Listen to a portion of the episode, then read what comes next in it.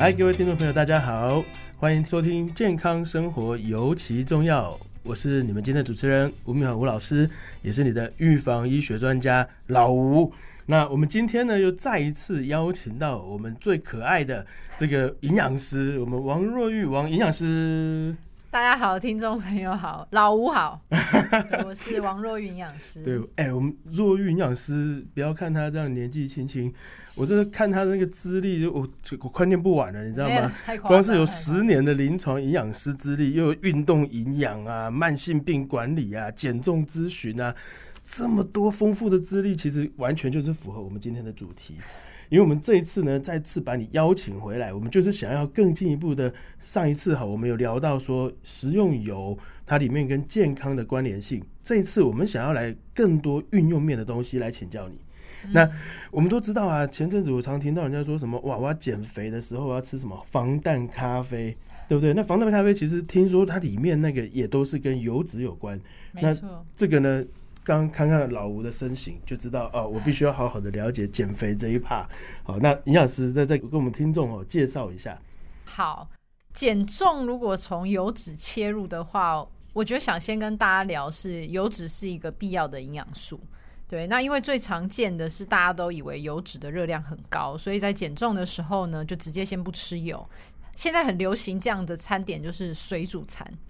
对，那我个人是不太建议。只吃水煮餐，如果你三餐都是水煮餐，你一整天都没有油脂的话，其实我们减重有一个很大的问题，就是跟我们身体的荷尔蒙非常的有相关。但是你全身的荷尔蒙都是油脂做的，你只要没吃油，荷尔蒙失衡，为什么会有女生减肥减到月经不来、狂掉头发、皮肤粗糙？有没有听过面色蜡黄？这根本就不是减重，好吗？这会变成那个饥荒吧？它不是减重，就是会变得减得很不好看，减得很不美。所以呢，以这个前提之下，我们一定要记得，减重绝对不是无油。那刚吴老师讲的这个防弹咖啡哦，其实它是一个特殊的饮食法，从这个呃生酮饮食来的。有一些人吃生酮饮食或是低碳饮食，我们稍微讲一下生酮好了。反正简单来说，我们营养要减重，就是三个营养素的比例：碳水化合物、脂肪跟蛋白质。百家争鸣，说到底那个比例要怎么抓？我直接告诉各位，没有标准答案，因为每一个人能瘦下来的就是不一样。所以你今天要吃什么饮食才能瘦？我不晓得，请详细来咨询营养师。如果你用了自己一堆方法，生酮饮食就是它会把我们的饮食的这个油脂的脂肪的含量拉得非常的高，把碳水化合物跟蛋白质，蛋白质就是一般量，但是碳水化合物压得很低。这样子的生酮饮食，有一些人才会说早上。要喝一个防弹咖啡，里面可能会加什么草饲奶油或椰子油。我自己有打过，吴老师有喝过吗？我其实试着喝过一个礼拜。哎，那你怎么弄？你用什么油去加咖啡？我就真的用椰子油啊，人家买了一罐椰子油给我去加咖啡这样子。然后呢？然后你喝起来觉得怎么样？就是因为很难喝，我就撑了一个礼拜，我就受不了。我告诉你秘诀，你是没有用果汁机打，哎，那要打是不是？对，因为你直接混在一起倒进去。我有打过，我把奶油、草饲奶油跟，因为你知道营养师，我们这个是中立的角色，我们所有的饮食都要稍微了解，没有绝对好或绝对坏，而是适不适合这个个人。要把自己当做试验。对对对，所以我有喝过。我跟你说，有打跟没打差很多。用果汁机，因为果汁机打那个咖啡跟油打在一起，它会乳化，变得比较好喝。但我在这边不是在推崇防弹咖啡，请如果你从这边开始听，不要搞错。就是啊，因为呃，生酮饮食有一些会搭配这个叫间歇性的断食，就是我们会有一段空腹的时间跟进食的时间。那他们为了要在这个空腹的时间可以撑比较久，才会喝这种防弹咖啡，但不是必要。对，不是必要。就人家说的“一六八”啦。对，一六八，十六小时空腹，八小时进食。是。对，那另外一个，我觉得，如果大家真的想要尝试减重的话，最最最简单，我们可以尝试叫做低碳饮食。嗯，就生酮，它是属于几乎没有碳。对，这个太极端了。我只想跟大家说，你如果想尝试可以，但是它就是一个很难吃的饮食。是，所以我们现在至少从减碳、减少碳的摄取开始。对，减少碳水化合物。那碳水化合物在我们食物里面就是全谷杂粮，俗称淀粉类，还有水果跟牛奶。我们稍微去做一个控制。那最简单分享给大家一个很实用的，完全不用计算什么营养素，你也不用算热量，太啰嗦了。二一一餐盘。二一一餐盘。对你拿出一个盘子，一半都放菜、蔬菜类，然后尽量要多元，两三种以上，不要只有绿色，这个叫一半。所以是两倍嘛？来，有没有听到听众朋友们？你现在可以把你的手掌先拿出来，当做一个餐盘。我们先切一半，对不对？切一半，切一半之后呢？蔬菜一半是蔬菜，然后四分之一放这个叫做豆鱼蛋肉类的东西，另外再切一半。对不对？然后四分之一，对，那剩下四分之一，我们可以吃好的圆形的淀粉、全谷杂粮或根茎类，这样叫二一一这样。哦，所以它并不是完全不要淀粉，而是吃圆形淀粉。而且像哪些是圆形淀粉？哦，圆形淀粉 就是长的是原本形状的淀粉，原本的圆不是圆，不是那个 circle 的圆。来来，稍微解释一下，很多啊，什么地瓜、南瓜、马铃薯，随便。但是这个二一餐盘，记得我们今天的主题要吃油啊，还是要有油？要有油。油的话，其实最最最简单，最适合一般人。我们一餐哦，大概可以吃十 CC 的油。这个十 CC 就是你拿出免洗汤匙的三分之二匙。因为免洗汤匙一匙是十五 CC，三分之二，所以其实一餐可以吃大概十 CC，这个没有精算，没有精算。如果你要个人化，拜托去咨询营养师。我只是讲知识最符合大众，早餐十 CC，中午十 CC，晚上十 CC，就是最 normal 的这样子，就不要无油的意思。我已经强调，拜托不要无油，你会剪成老仙女，开玩笑的。哎，他。营养师讲这个不是开玩笑的呢，因为像我们在学校就常常看到很多小女生啊，你知道她连去搬剧的时候都会先准备一碗水，因为她要过油，她就是什么都不吃，这样就是一定一点油都不沾。但是其实长时间久了之后，哎，这我真的有发现，哎，其实在皮肤啊各方面，甚至情绪好像都有点都有点状况这样子。我刚对啊，头脑脑神经。需要油脂，所以情绪可能会失控。是，所以你看，吃对吃对正确的油嘞，跟我们的减重其实是有直接的关系，而且不是不能吃，反而是要吃的适量，吃的适度，哎，都可以帮助到我们在做体重控制管理的时候有一个很好的介入。那而且我听人家说哈，其实减肥啦跟油品有关，但是呢，过量的油脂的摄取或是不正确的油脂摄取，它可能反而产生疾病。对这个过量，就是我们现在要聊到，就是比较不好的油脂。是对，那其实很大部分哦，我真的很不推荐的，就是一些加工制品，或是很多外食，它是高糖高油的混合物。高糖高油，对，像是因为外食的油，我们前就是前一集有聊到，它可能不是这么的 OK，然后再来是它的油量，油量没那么好，油脂品质也不好，或包括回锅油，有没有逛过夜市的那个？炸物或是卤味，也不知道那那个那个东西放了几百年没有再换，对，那个就要特别的小心。我们就有点爱吃。对对对，我觉得是厂商的问题，因为如果说有一直都在换油，你自己在家里炸可能也还好。对，但是呢，这个外食这种油糖的混合物，或是加工制品，或包括零食，包括很多烘焙制品。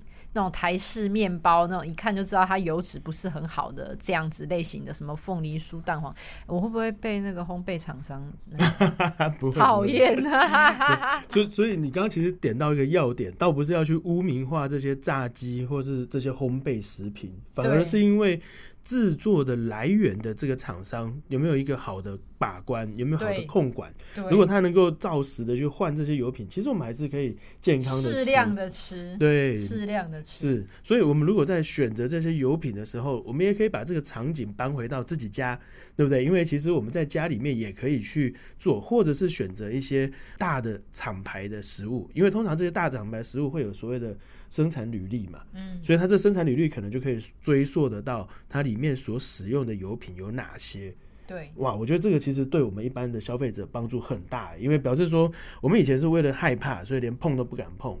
但是现在营养师告诉我们说，对我们其实只要找对方法，找到它的源头，我们都还是可以放心的来食用，对不对？对。哦，那这样它对于疾病啦，像你刚刚也有说到发炎，那这个部分它的关联性是什么？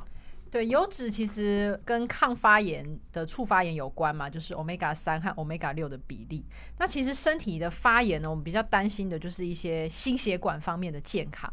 很多人现在有这个三高，可能要预防三高，是高高血压、高血脂、高血糖。对对，因为三高的后面呢，就是一些心血管或脑血管疾病，像是中风或是心肌梗塞。是对。那这边呢，最有关系的是，为什么我们会真的有一些人会变成中风或心肌梗塞？最大的原因不是只是他抽血的这个三高的问题，嗯哼，对我们真的要变成这个血栓。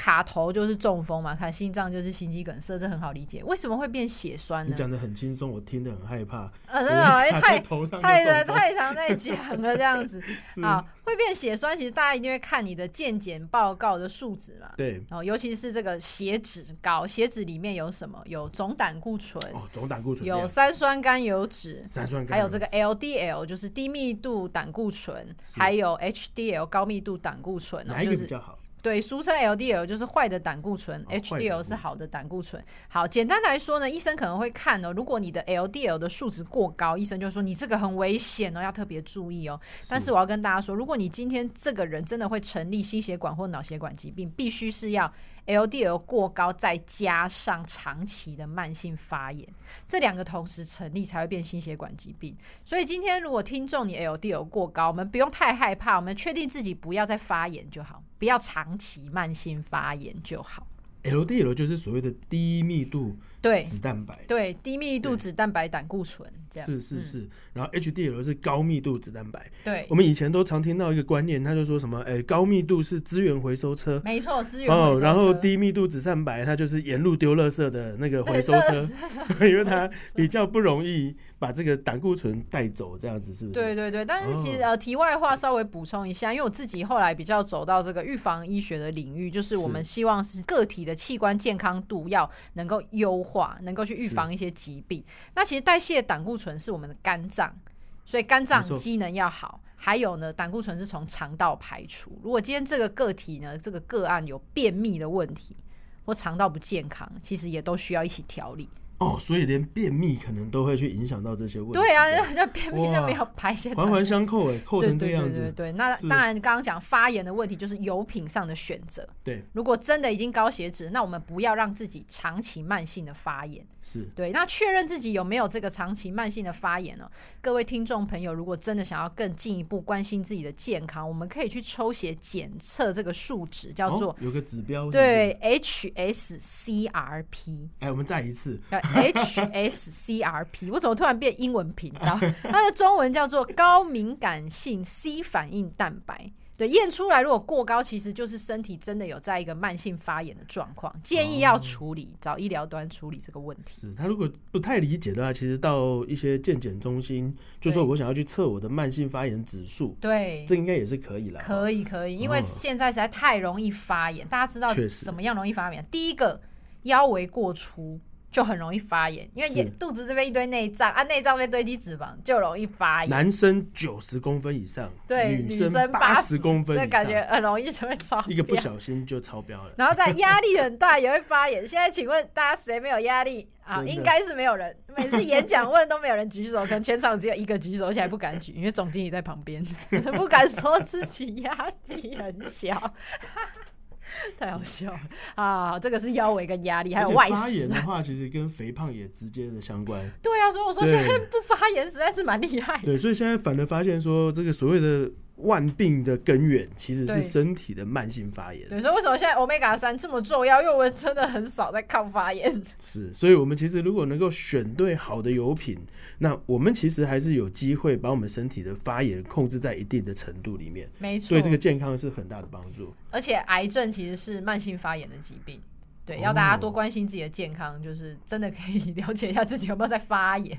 哇，这太太震惊了！就也就是说，其实我们以为的油品，跟我们所有的疾病啦，然后。减重啦，心脏血管啦，甚至营养师你刚刚说到的癌症的控制、预防癌症都有关系，都有关系。油脂真的很重要，要吃对油，不是不吃油。真的，这样子，下次呢，我在选择这些食物的时候，我就会反过来先去超市，先挑选我觉得好的油品。对，然后支持国货、国产的很多好的油。我们这个节目其实之前就有很多的这个。